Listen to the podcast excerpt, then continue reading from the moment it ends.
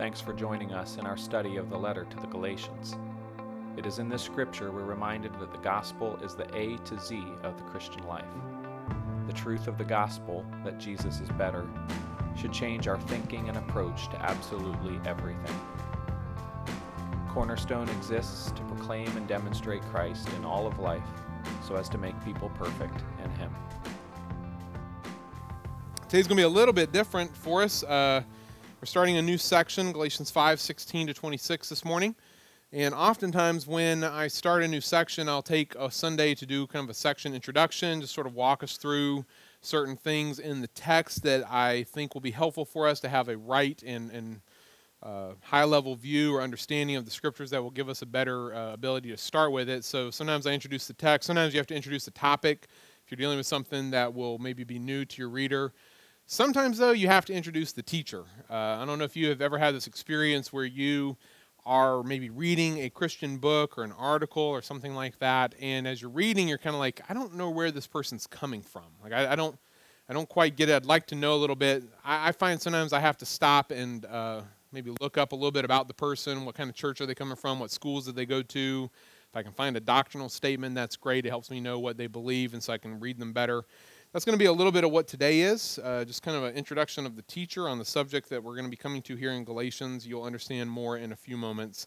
For now, let's read Galatians chapter 5, verses 16 to 26, and then we will go to the Lord in prayer. If you will, please now look at verse 16. Paul writes, But I say, walk by the Spirit, and you will not gratify the desires of the flesh. For the desires of the flesh are against the Spirit, and the desires of the Spirit are against the flesh, for these are opposed to each other, to keep you from doing the things you want to do. But if you are led by the Spirit, you are not under the law. Now the works of the flesh are evident sexual immorality, impurity, sensuality, idolatry, sorcery, enmity, strife, jealousy, fits of anger, rivalries, dissensions, divisions envy, drunkenness, orgies, and things like these. I warn you, as I warned you before, that those who do such things will not inherit the kingdom of God. But the fruit of the Spirit is love, joy, peace, patience, kindness, goodness, faithfulness, gentleness, self control. Against such things there is no law. And those who belong to Christ Jesus have crucified the flesh with its passions and desires.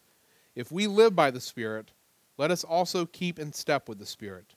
Let us not become conceited, provoking one another, envying one another. Let's pray. Father, we come now and uh, definitely ask your blessing on our time together in your word this morning, Lord. We need your grace poured out on us, your love, your unity, um, your humility, even to be worked in our lives so that we can kind of talk through some things that we need to understand uh, individually as a church so that we know where we're all coming from and how we approach your word. We want your word to be ultimate, and we want to always do everything we can to draw the attention and the glory back to you. And so I pray that as we work through some of these things this morning, that will be what happens, and we will be prepared to move forward in your text here in the weeks ahead. In Jesus' name, we pray. Amen. Well, I feel like I've said this before. Um, but one of the things that I really enjoy uh, when I'm reading a book or maybe watching a movie is when an author or a storyteller will weave a detail, or sometimes more than one detail, into a story early on that they then uh, somehow come back to later in the story and show you how important or significant that was, right? The first time you're reading a book, maybe, and you see that happen, you didn't know that was important.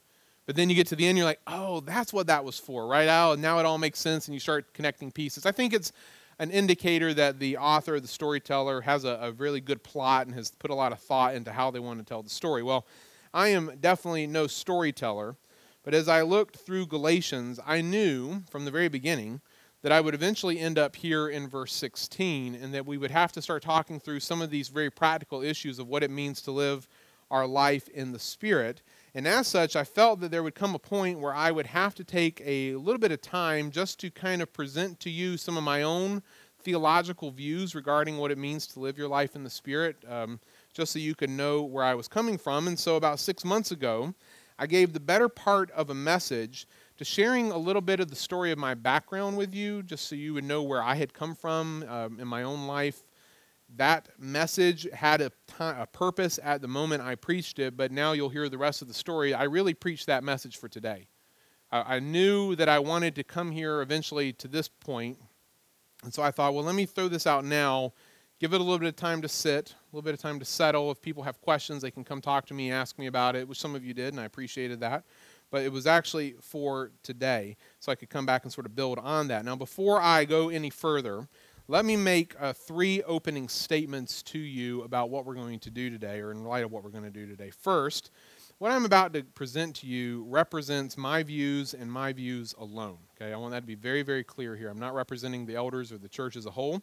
I'm sharing my own thoughts, which means then that if you have any issues with anything I say today, I hope you don't, but if you do, you have one person to come talk to, and that's me. Got it? Okay, don't don't go talk to everybody else. You come talk to me if you have an issue, and i would be glad to talk with you about it. Uh, second, please know that for all the things I'm about to say, my purpose here is not and you'll hear more about this as I go. Uh, my purpose is not to convince you of anything this morning. In fact, I'm going to make the point you can't be convinced of anything this morning based on just what I share with you in the next 30 to 45 minutes. I'm really just trying to help you understand why I hold the positions I hold, why I believe what I believe, and you can go, you know, think about that on your own later. But just understand um, my beliefs affect the way I read, interpret, apply, and then preach the scripture. And so I just I felt like I needed to share that with you before we move into this next section of Galatians and I start saying things and you're sitting there wondering why why is he saying this? Why isn't he saying that? I want you to have a little bit of context, okay? Just to help you out. I think it will be good for us as we work through the scriptures. Third and finally, uh, I cannot begin to express to you how nervous I am about doing this because I am truly afraid that my heart will not come across the way I mean it to. It's happened before, and I don't want it to happen today. Um, my purpose is not to make anyone in here angry. Okay? My purpose is not to attack anybody or their positions or beliefs. Again, I'm not even trying to change your mind. I'm just simply trying to share with you where I come from, and I hope that after 10 years now of faithfully standing up here as faithfully as I've been able to, uh, and trying to fully proclaim God's word to you, you know my heart, and you will at least give me the benefit of the doubt for the next 30 to 40 minutes, okay? Just bear with me, assume the best, and maybe this will all work out. I, I will start by simply reminding you, at least a little bit, about my background. And if you want to hear the entire story, you can go on our website. The sermon was titled An Argument from Experience, Part 1. It was in Galatians chapter 3, verses 1 through 5. But I, I grew up in a Pentecostal holiness church. That was the denomination I grew up in uh, from the time I was born pretty much until I was 18 or 19 years old. And during that time period, I fully embraced and identified with their theology. In our particular context, that particular denomination and church, that meant that I did not believe that you received the Holy Spirit until some point after your salvation. So you could be saved now, and then it would be you know, months or years later before you would actually receive the, the Holy Spirit. This was known as the baptism of the Holy Spirit. And the evidence of you receiving that is that you would receive the gift of speaking in tongues. In fact, I embraced all of the spiritual gifts. I viewed the role of the Holy Spirit within the church and with individual believers as being mainly that of giving these gifts and of performing these signs and wonders as they were referred to in our circles. And this, of course, was what I had grown up with, and so I believed it without any question. But as I became a teenager, I began to be bothered. I shared all this before. I began to be bothered by some of the hypocrisy I saw within our church. I'd see people who on Sunday nights and Wednesday nights would stand up and would do all kinds of things and evidence all kinds of you know expressions of the Holy Spirit, but then come Monday night or Friday night, and if they're sitting at our house, they're telling dirty jokes and being mean spirited and no different than anyone else I knew in life, believer or unbeliever. I mean, it was just it just didn't sit well with me. I didn't care for it, and it soured me. It did. I, have never denied that, or I may have denied it then, but I wouldn't deny it now. The whole thing just began to sicken me because, you know, I may not have been any better. I wasn't even a believer at this point in my life, but at least I wasn't a hypocrite in my mind. This is how I thought about it. At least I wasn't pretending to be one thing on this time and then another thing on another time, and I just didn't like it. And so here I am, 16 years old. I asked my parents if I can leave our church, go to another church in town where a lot of my friends went, and they said yes. And so I switched uh, from our church to this other church. That was the day I left Pentecostalism. It wasn't because of any biblical or theological reasons, it was purely because I was sick of the hypocrisy I saw in our local church. Now, fast forward that story to my freshman year of college. I am finally and truly converted. Uh, I had gone forward in a service when I was nine, prayed a sinner's prayer. I've shared that story before, so I'm not going to repeat it today. If you've never heard it, ask me afterwards. But you know, here I am, finally 18 years old. A series of events have occurred and have brought me to this point where I finally put my faith in Jesus Christ alone. I finally, my eyes are finally open to understand the gospel. And now all of a sudden, I begin questioning everything I had ever believed. Ever.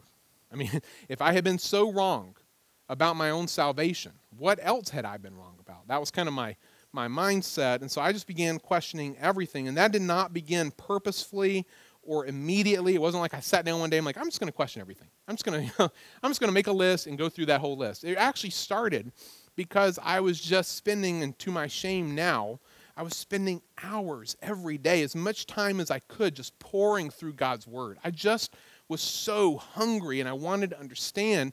And the more I was doing that, the more I was changing, and I didn't even know I was changing at points. Like it was just happening kind of naturally. And, you know, long story short, as that process sort of unfolded, what happened was it turned me into a skeptic. And not necessarily in a good way all the time. Like sometimes it was quite bad. And I just felt like there was so much I had blindly accepted and that was so easily parroted by myself or by others that I just reached this point where if you could not show me in Scripture, chapter and verse, black and white, why you believed what you believed about anything, I didn't want to talk to you.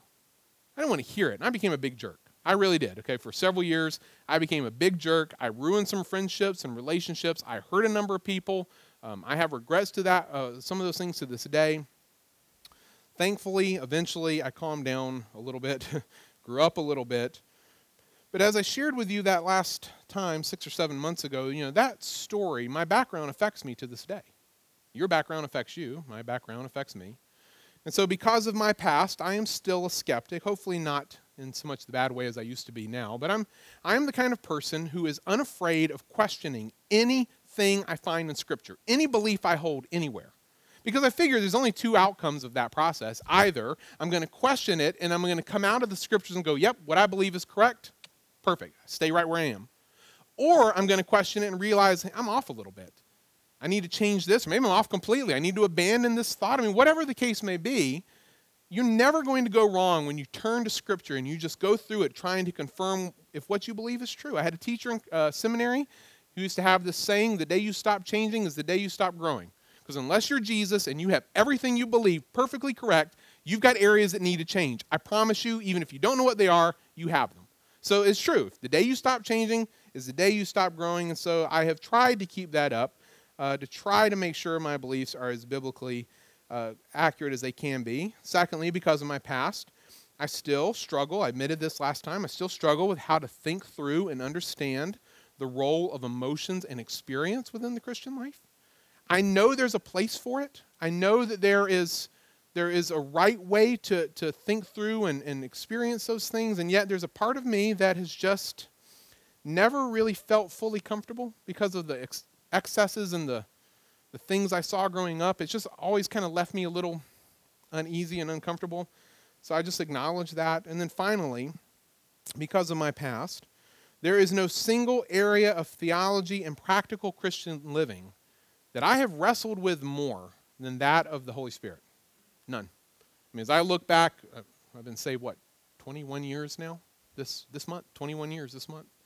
And I look back over these 21 years of, of, of walking with Jesus, the number one topic that I have come back to over and over again and re examined and thought through and changed on most has got to be this specific one. And that does not make me an expert. Please understand that. In fact, over the years, I felt like I have more questions than I have answers now to a lot of my, my thoughts and ideas. And there are a few things that I do feel fairly certain about uh, regarding the Spirit, but there's other things that I think I'm just going to die feeling very uncertain about. Now, why, why am I bringing all of this up today?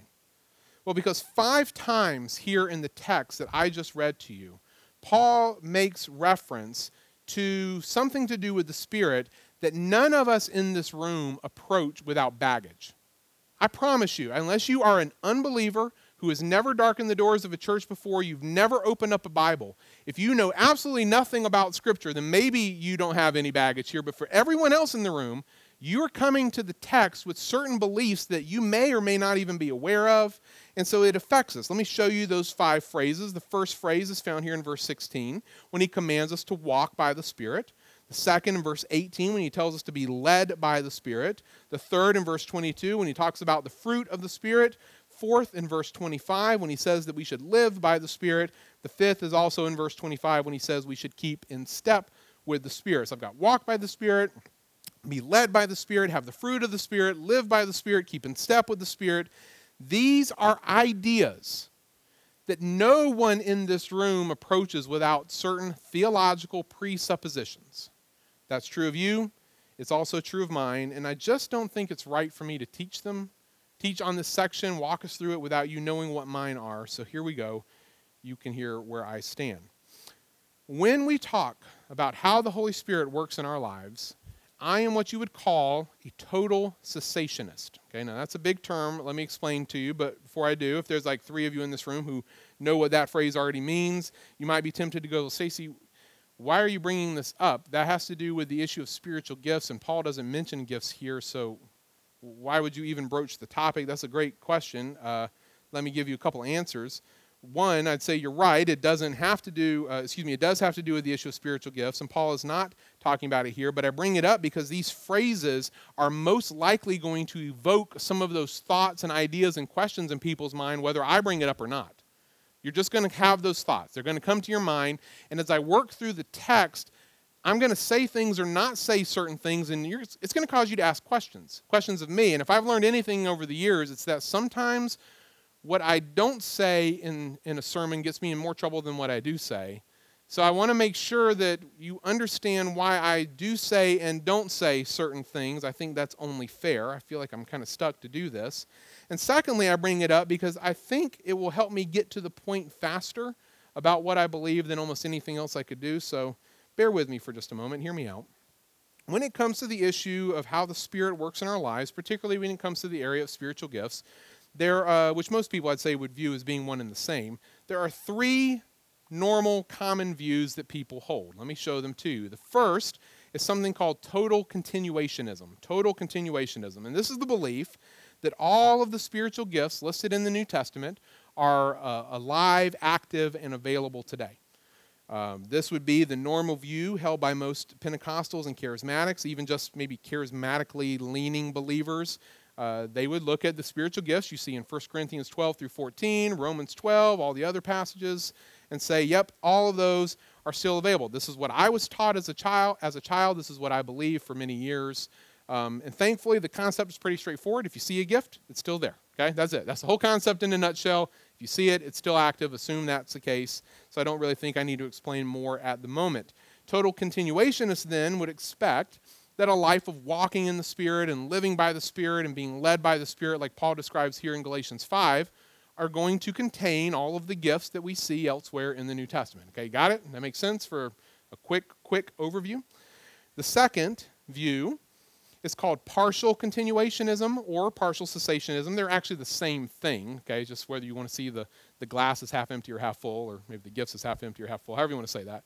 Uh, this is the belief that some of the spiritual gifts listed in the New Testament are, are still active and that some have ceased.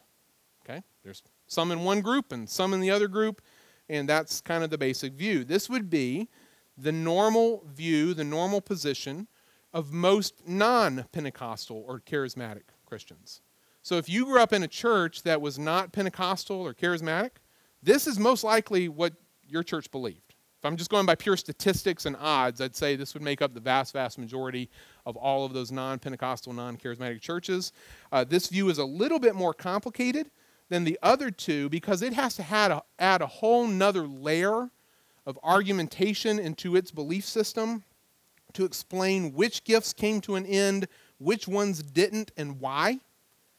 And the classic uh, explanation given on that point, if I may summarize it very, very simply for us, is that typically the the gifts are divided into categories of either miraculous or non miraculous, or they're categorized into sign gifts or non sign gifts. And so the thought or the argument is it's the miraculous or the sign gifts that come to an end, while the non miraculous, non sign gifts continue to this day. Now, that is an oversimplified explanation, but it, it helps you get the general idea in a nutshell. Therefore, partial continuationists or partial cessationists, when they come to Galatians 5 and they read about walking in the Spirit and living your life in the Spirit and being led by the Spirit, they're going to assume that means that some of, of the gifts we see in the New Testament will be present and some won't. Okay, got it? Fair enough. The third view is called total cessationism. And this is the belief that all of the spiritual gifts listed in the New Testament have come to an end. Every single one of them. Uh, this is a minority view within non charismatic evangelicalism, meaning I'm a rare bird, I'm weird, and you're free to call me that. I will gladly take the call. Uh, not a lot of us, but uh, like total continuationism, it's pretty simple to understand. If you see a gift, it's not there. Okay, that's the other one. If you see a gift, it's still there. This one is if you see a gift, it's not there anymore. So total cessationists would expect that a life of walking in the Spirit, being led by the Spirit, living in the Spirit, will include none of the spiritual gifts that you see listed in the New Testament. Now that you understand the three views, let me do two things. There's a lot of lists today, so if you're a note taker, you're going to love today. A lot of lists, right? First, of these three positions, I personally think, and this is just an opinion, and I don't say it to be uh, um, offensive to anyone. In fact, I just thought I'd make the, the larger group mad first. I personally think that the weakest and least biblically consistent of the three views is the middle one.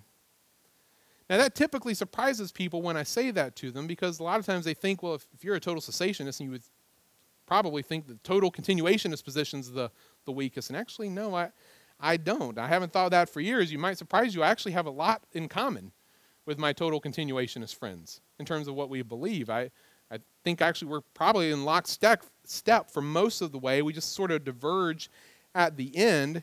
And so, you know, um, if I'm going to pick one of these three that I think may be the weakest, I think it's the middle view. And the reason why this is the case is because of that whole middle layer of argumentation that they have to add into their system for it to, to make sense of why some gifts continued and some gifts ended and which ones are which. You know, that's that's a lot. Uh, I, I started here, be quite honest with you, when I, after I became a believer and was kind of moving away from where I had come. And I tried really hard to stay in this camp, but um, I just personally cannot find support in Scripture for dividing the gifts into any kind of categories and then saying that one ends and one doesn't. I just, I, I can't find it. Maybe you can, but I just, I just can't. Uh, in regards to dividing them into miraculous and non miraculous categories, I think you would have a hard time with how the scripture presents them. The, the two Greek words that are used to refer to these gifts, pneumatica and charismata, do not lend to that kind of thinking. Pneumatica just literally means a spirit gift. In other words, a divine, miraculous intervention in someone's life. So, you know, uh, it's not talking about something that was just commonplace, something normal that you maybe always had. It's talking about, boom, God showed up. Pneumatica, spirit happening, like the divine, miraculous type intervention in your life. Uh, charismata sort of does the same thing. It means grace gift. And as such, it's not something that's earned or deserved. It is something that you are graciously given by God. The only other two things in Scripture that are called charismata are salvation and marriage. That's it. So I think about those categories. I mean, these are not things I had. These are things God came in and graciously gave me. So, so I see both of these things as pointing to the fact that these gifts are miraculous from God. Uh, in regards to some being, being sign gifts and others not being sign gifts, if they're all by definition miraculous, then wouldn't they all by definition be signs? I mean, in Hebrews chapter 2, verse 4, the writer seems to lump signs and wonders and miracles and these gifts of the Holy Spirit all into one category as if they're all synonyms. So I don't really see a way to distinguish them in that way either. So as I look at the wording in the New Testament and I, I look at the lack of any other evidence to indicate that you see these gifts falling into different categories, I just can't find a biblical justification for dividing them. Again, I'm not saying you can't. If you're sitting there like, Stacy, that's my view, can you throw me a bone here? Is there anything, anything in Scripture? Well, Okay, I'll give you, I'll give you the best I've got. Uh, 1 Corinthians chapter 13, verse 9 is your best place to go. There, Paul says there are three specific gifts that will come to an end prophecy, knowledge, and tongues. So you could say that only those three were going to end and the rest are going to continue. That, that could be an argument you make. However, you're going to have some struggles. Everybody has struggles. I don't care which camp you're in. You've got struggles here, but you know, you, your struggle here is going to be though. Is that it? If those are the only three that ends, well, tongues in, but interpretation doesn't, or knowledge ends, but the utterances of wisdom don't. Like, what did the? I, you're going to be tempted to expand, but you're going to have a really hard time justifying that expansion. I'm just letting you know where you got to struggle. Okay, if you're going to sit down and like work this out, this is where you got to put in the time to try to understand why you would expand your thoughts out from there and how that all works. Total cessationist, total continuationist, we don't have that problem. So it's easier, right? We're just lazy, is what it is for us. You know, we don't want to deal with that whole middle layer of, of argumentation. So I think all of us, those two groups, would agree that all the gifts are miraculous, and that's as far as we really have to go on that point. Second, um, let me take a moment to explain very briefly, and in a high level kind of way, where total cessationists and total continuationists agree and then where they separate, okay? Because you kind of need to understand that a little bit just so you can get a sense of the issue. Uh, first, and I'll just give you four ways in which they agree. First, both groups would generally agree that the purpose of the gifts was for God Himself to bear witness to the truthfulness of the gospel. The purpose of the gifts is for God Himself to bear witness to the truthfulness of the gospel. This comes from Hebrews chapter 2, verses 1 through 4, where the writer of Hebrews is saying that God bore witness by all of these things to the message of Jesus' death. So that's the purpose, okay? That's just black and white in Scripture. I think you can, can agree that. Maybe each side has another purpose or two they would add in, but at least that one is there. Plus, not to mention all the many Old Testament texts that we would point to that would seem to indicate some uh, similar idea. Number two, and as I already stated, I think both groups would generally agree that the gifts are miraculous, that these are things that God came and bestowed on people for that purpose I just gave. So they would be in agreement on that. Number three, both groups, actually, all the groups, actually, everyone in, who's a believer should agree to this one, but both of these groups would agree that the gifts played a, a part in the life of the early church, right? That they're in Acts, you see them, they're there. And you see them in the epistles. They're there. So why would we ever deny that? They happen. They, they were there. They're part of the story of the church. And so we should agree with that. That shouldn't be hard at all. And then number four, both groups would generally agree that these gifts were only partial and temporary in nature. And that comes directly from the text. I mean, most conservative theologians from both of those camps who look at Paul's comments in 1 Corinthians 13 recognize the point that he's making there, and that is that these gifts were only ever partial and temporary. They're not meant to last into eternity. It was never the, the purpose of it. Everyone in those groups who, who recognizes that agrees they're going to come to an end, and that end is going to come when the perfect or complete thing, person, or event shows up. 1 Corinthians 13 9. So whatever that is, when that moment comes, that's when that's when this comes to an end. So they would generally agree on that point as well. But of course, it's also that point where these two groups diverge. As a broad brush uh, over generalization and oversimplification of the topic, total continuationists generally view that perfect thing that Paul talks about in 1 Corinthians 13. This is the majority view, anyway, for, these, for that camp. Um, they view it as being the return of Jesus. Okay? The end of the age. The, the moment when we see Christ face to face. And they have reasons for why they think that. That's not just being like, you know, pulled out of thin air. There's real biblical evidence for why they would go that route and view it in that way. And so, because they see that as being the perfect thing that Paul is referring to that will bring an end to the gifts, since Jesus hasn't come back yet, guess what? The gifts continue to this day. Right? That makes sense. You follow the logic there. It's that's sound. It's it, it works within the system. So I'm I understand that. On the other side, and again, as a broad brush generalization and, and oversimplification, total cessationists tend to view that perfect thing as being the completed scriptures, the completed New Testament, the end of revelation, written revelation from God. And so because they see it as that, that leads them to see the gifts ending sometime after, you know, the death of the apostles. They're very early on in the life of the church and therefore no longer active and available today. Again, there's reasons why they think that. There's sound biblical reasons that point them in that direction. But because they end up there, they end up at a, a different point of when it stops. Okay? Does that make sense? Now, which of those two views is right? I mean, that is the question, isn't it? That's the one that divides everybody over this particular subject. Um, it's the million dollar question. Well, this is where we need both some biblical honesty and some biblical humility to take center stage in everybody. Everybody. I don't care which group you're in. We need it here. The honest biblical answer to the question of which one is right is I don't know. I cannot tell you from the scriptures, chapter and verse, black and white, which of those answers is correct. I see the arguments down one path, they're not invalid. I see the arguments down the other path, they're not invalid. So I don't know. obviously, people have an opinion, and you, you, you kind of have to come to one if you're going to answer the question, but, but I don't really know. I mean, I have good, total continuationist friends with whom I totally disagree on this subject, who have spent serious time in Scripture and have come to an understanding that is real and meaningful. And you know what? I respect them. I disagree with them, but I respect them. And I know that it's out of the notes for just a minute.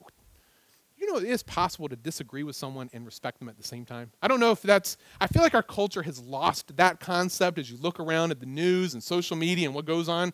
People don't seem to be able to process that. You can disagree with someone, even strongly, and still respect them. It is possible. Just as a quick little aside. Um, those friends of mine have wrestled deeply with the text. They have tried to give a biblical answer to a very difficult question, and I have nothing but respect for them, even if I disagree. Obviously, though, when I have to answer the question for myself as to which of those views is correct, I land on the total cessationist side. And for what it's worth, I did not end up here very quickly. Um, it took me years of thinking and like reading and studying to end up here. So I say this now to you in all love. I'll say it again at the end. There is no sense in which what I am doing today should change anyone's mind. Because there is no way that a 30 to 40 minute talk is ever going to get anywhere near the level of specificity and depth that you have to go to if you're going to really answer this question for yourself. So don't understand today to be doing that. I already told you, I'm not trying to convince you. I, I, have wrestled with this issue for years, and despite all of my wrestling, I still have questions I can't answer, and I would not dare call myself an expert on this. But this is where I stand, and I want to let you know just why I ended up here. Again, I'm just going to explain, just briefly list nine reasons that brought me to this point, and you can do with them what you want, but I'll just let me state them. I think you'll understand where this is going, and I'll make a comment or two at, about it at the end as well. First, nine issues. I'm bothered by the fact that the New Testament never defines the gifts. For example, as you know, I look in 1 Corinthians 13, what's the difference between an utterance of wisdom and an utterance of knowledge, and how would I even go about answering that question biblically? I don't even know where to turn. I can like maybe look at this idea and that idea, but it's it's hard. And so the fact that there's no definitions are given for any of these gifts, it makes me hesitant to try to provide them when Scripture doesn't. Second, I'm bothered by the fact that the New Testament never explains or illustrates how the majority of these gifts are supposed to work or function within the church. I mean, what's the person who has the gift of distinguishing spirit supposed to do? Practically, what are they supposed to do? And how would I answer that question again biblically? Like that's always what I come back to. Like, where would I turn in Scripture? What I don't, how would I answer this in any way that's authoritative and not just my opinion? Number three, how and when does someone receive these gifts? Does the Bible teach that, they autom- uh, that they're automatically given at salvation or do they come later? Is this something that God just gives sort of on his own or is it something that you have to receive through someone else? Paul in 2 Timothy 1, verse 6, tells Timothy to exercise the gift that he received when Paul laid hands on him. So is that how it's supposed to work normally? I don't know. I just that's a question. We're not told. Fourth, how do we know what gifts we have? I mean, is there any biblical test or measurement that helps us determine this? Or are we free to use other means or methods? I, I don't know. Fifth, are the specific gifts listed in the New Testament all of the gifts available to the church, or are there others? Jordan made reference to it uh, earlier on. I've had people come to me and say they have the gift of music. And I'm like, okay, well, that's not in the New Testament. So I don't know what to do with that. I'm not saying they don't. I don't know. I, how would I how would I limit that?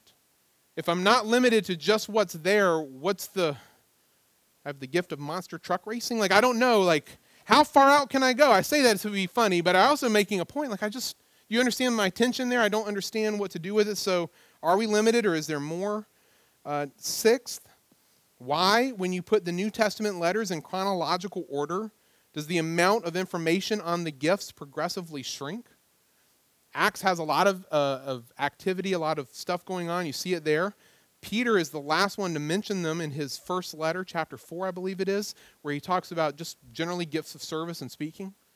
John doesn't talk about it at all. He's the last one to write. And Jesus, in addressing the seven churches in Revelation, doesn't bring it up. Now, that's an argument from silence, and it may not mean anything, but it's at least worth the question. I don't know the answer to the question. Seventh, uh, why aren't the leaders of the church, pastors and deacons, required to have a gift? Any gift? You know, that list of qualifications, none is given. You say, well, they're supposed to be able to teach, right, but they're not required to have the gift of teaching or any other gift for that matter. So it just stands out as, as interesting to me. Eighth, what do we do with 2 Timothy 3 16 and 17? Now, this is either Paul's last letter or next to his last letter. So, as his final comments to the church as a whole, he doesn't make the church gift, uh, gift dependent, he makes them word dependent. He says, All scripture given by inspiration of God profitable for doctrine, reproof, correction, instruction, and righteousness, that the man of God may be complete and thoroughly equipped for every good work. Okay, well, if the scriptures are making me complete and thoroughly equipped for every good work, what, how do gifts fit into that? I don't know. I just, that's an issue. And then finally, ninth, if these gifts were so critical to and expected to be found in the continued life of the church, then why is there so little information given about them in the New Testament? I mean, not only are the questions I just asked, the other eight, uh, unanswered. But the fact is, there just isn't a lot of data that we can turn to on this topic. If, if the Corinthians, who were messing everything up, if the Corinthians hadn't been messing up the issue of gifts at all, we wouldn't have very much to go on. That's the longest treatment 1 Corinthians 12, 13, and 14. Outside of that, my next biggest one is Romans 12, 4 through 8. And very little outside of that. So I, I just don't have a lot of data. So if it's this important to the life of the church, then, then why? Now, in all fairness, and again, this is not intended to be a thorough presentation, it just can't be. My total continuationist friends and my partial continuationist friends would, would have answers to some of those issues that you would have to hear in order to be able to fully process the, the overall topic. Okay? And they would have questions back to me that I would have to answer for them. Okay? Same like I have questions for them. It, it works both ways. It's not, I already said it, it's not 100% clear. So I'm just letting you know that this is how it works. But these are the sets of questions that, that, that affect me, but you're only hearing one side of the story. Just keep that in mind. You have to wrestle with the entire issue before you make a decision. You cannot do that out of anything I say today. Now, why did I cover all of this as we begin studying this new section of Galatians? Well, I did it because I wanted you to understand as we begin to walk through this text, and I'm talking about walking in the Spirit and living life in the Spirit and being led by the Spirit why I say some of the things I say and why I don't say some of the other things that you might expect me to say. Because again, you all have you have baggage. If you expected me to get into any of those areas or bring any of those up, at least now you'll know why. Because when I look at what it means to walk in the Spirit, I just interpret it a, a bit differently. I hope it's not hugely differently, but it is a bit differently than maybe what you've heard before. And, and I want to make sure that, that that's clear. I hope that was helpful. In conclusion, let me address two final areas and then we will be done. First, understand that being a total cessationist does not mean that I deny the centrality and importance of the Spirit's work in our lives. Normally, when I share my thoughts with people, that's the first accusation I get back. Well, you, are denying the Spirit. You're denying the Spirit's power. You think the Spirit's not important in your life. Uh, no. I, I mean this with no disrespect to the people who say those things. I would say that that response is based maybe a little bit more on ignorance than on fact. Because once you really stop and you think through the bigger picture here, the New Testament, all the New Testament uh, information on the work of the Spirit in our lives, it's way bigger than gifts. If that's all you think the Spirit does, then yeah, I can maybe see why you, you think that. But the Spirit does a lot more than that. And we should all be in agreement on those things, right? If we don't have the Spirit within us, then we don't belong to Jesus. Romans 8, I, I hope we all agree with that. That has to be the case. Paul is going to make the point here, and we're going to walk through it that we have to be walking in the Spirit, living our life in the Spirit. One of the whole points of the Spirit conversation in Galatians is that it is through the Spirit that we say no to the desires of the flesh. I totally believe the Spirit is critical to our daily Christian lives. I do not deny that at all. I don't deny miracles. I don't deny a lot of other things. I've been accused of all kinds of weird things. But uh, my point is just there's a lot more to the doctrine of the Spirit than this one area. And on all those other aspects, we're probably together. But you just needed to know why I'm different here because it's just not going to come up in the text as I talk. And anyway, you'll see more as we keep going. Stick with me and, and hopefully be clear. Secondly, can I end by addressing how we should move forward on this topic if we don't agree? Because I don't expect anyone to agree with me. I, I don't. I'm not asking for it. I really am not. Um, and past experience has taught me that whenever this topic comes up, I'm going to hear about it later, okay? I wish that wasn't the case, but it is generally, I, I typically will hear about it later. Uh, for some reason that I have yet to figure out, people tend to be more passionate about this one specific slice of theology than they are about any other piece of their theology. I don't know why that is, why this one is so near and dear to people's hearts, but it seems to be. And while I'm normally okay with people being very passionate about what they believe, this one doesn't always seem to play out very well. So it makes me a little nervous as I talk about it. Um, so here, here are some thoughts. First, as I said at the beginning, what I share today represents my view alone and not the elders. So if you have any issue, and I hope you don't, I hope you've understood my heart, I hope I've been clear, but if you have an issue or a concern, you have one person and one person only to talk to, and that's me. Come talk to me. I'm not scary. I really am not. I'll buy you coffee. We'll sit down, we'll talk. I will help you attack me, okay? I will I don't say this with any pride. I probably know your position better than you do. So I will give you all the best arguments and help you out as best I can. I'm serious about that. I am totally serious about that. I will help you. I just want you to know where you stand, and I want you to stand there securely, firmly, confidently. So come talk to me if you have a question. My door is open. Second, please remember that my purpose in saying all of this this morning is not to try to convince you of my positions, just rather to help you understand where I'm coming from. I'm going to say something to you, and I love you. I love you so. You know, when I start with "I love you," it's going to be. It's, I'm known for that. I love you. Um, if you walk out of here today and you change your position because of anything I said this morning, you're a fool. Because you have not wrestled with the, the issue. You heard a, one side of a, of a story, not even the full. Like, I, boy, if you only knew how big this was and how much I have condensed to get it down to this little time period, you would, yeah, you would not change anything until you have really worked this through.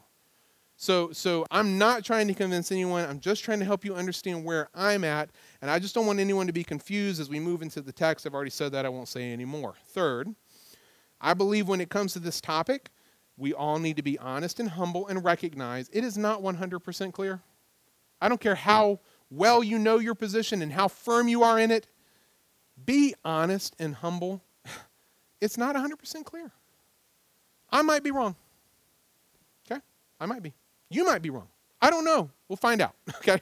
We will find out in heaven who was right and who was wrong. I, just be honest. Just be humble. If it wasn't, if it was clear, we wouldn't even be talking about it. Number four, if you want to talk to me or anyone else for that matter, please don't start off or even come to the issue of people's experiences, your own or others. Look, experience is never authoritative in the Christian life. I hope you recognize that. It's never. Scriptures are authoritative, experience is not.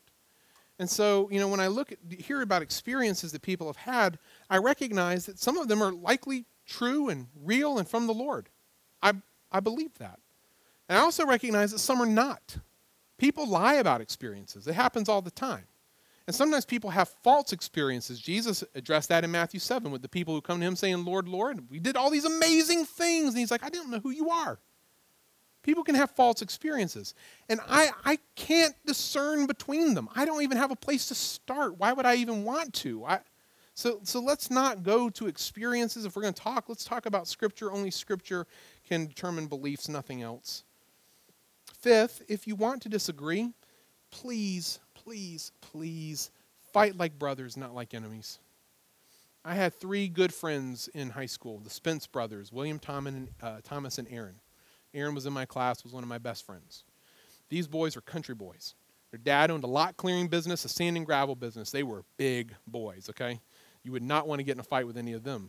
And I would watch them. Sometimes I'd be over at their house, and William would start messing with Aaron and like poking him and messing with him. And next thing you know, they're on the ground wrestling, and wrestling turns into punching, and punching turns into. it would get ugly. And then Mrs. Spence would come up, and while she wasn't as big as them, they, they feared her, and she'd be like, and it's all back off, okay? They'd fight like brothers. And it could be rough sometimes. But you ever mess with one of them, you got all three and you did not want all three of the Spence boys. I promise you. If you're picking people to be on your team, you'd pick them, okay? Because they would be good to have. I just say that to remind you that we are brothers on this topic. And so if we're going to fight, we can do it, but it better be like brothers. It better not be like enemies. Okay? You can you can have a, a tough conversation and go at it, and I have, believe me, I've had all kinds of fun conversations with people, and friends to this day I'll have t- tough conversations with, and we'll, and then afterwards we'll go get lunch together. Okay? Because we're brothers. We're going to fight like brothers. We're not going to fight like enemies. Please do the same. Um, sixth, if you want to disagree, and if you want to argue with me or anyone else, you better make sure you know what you believe and you better be able to defend it for Scripture before you come.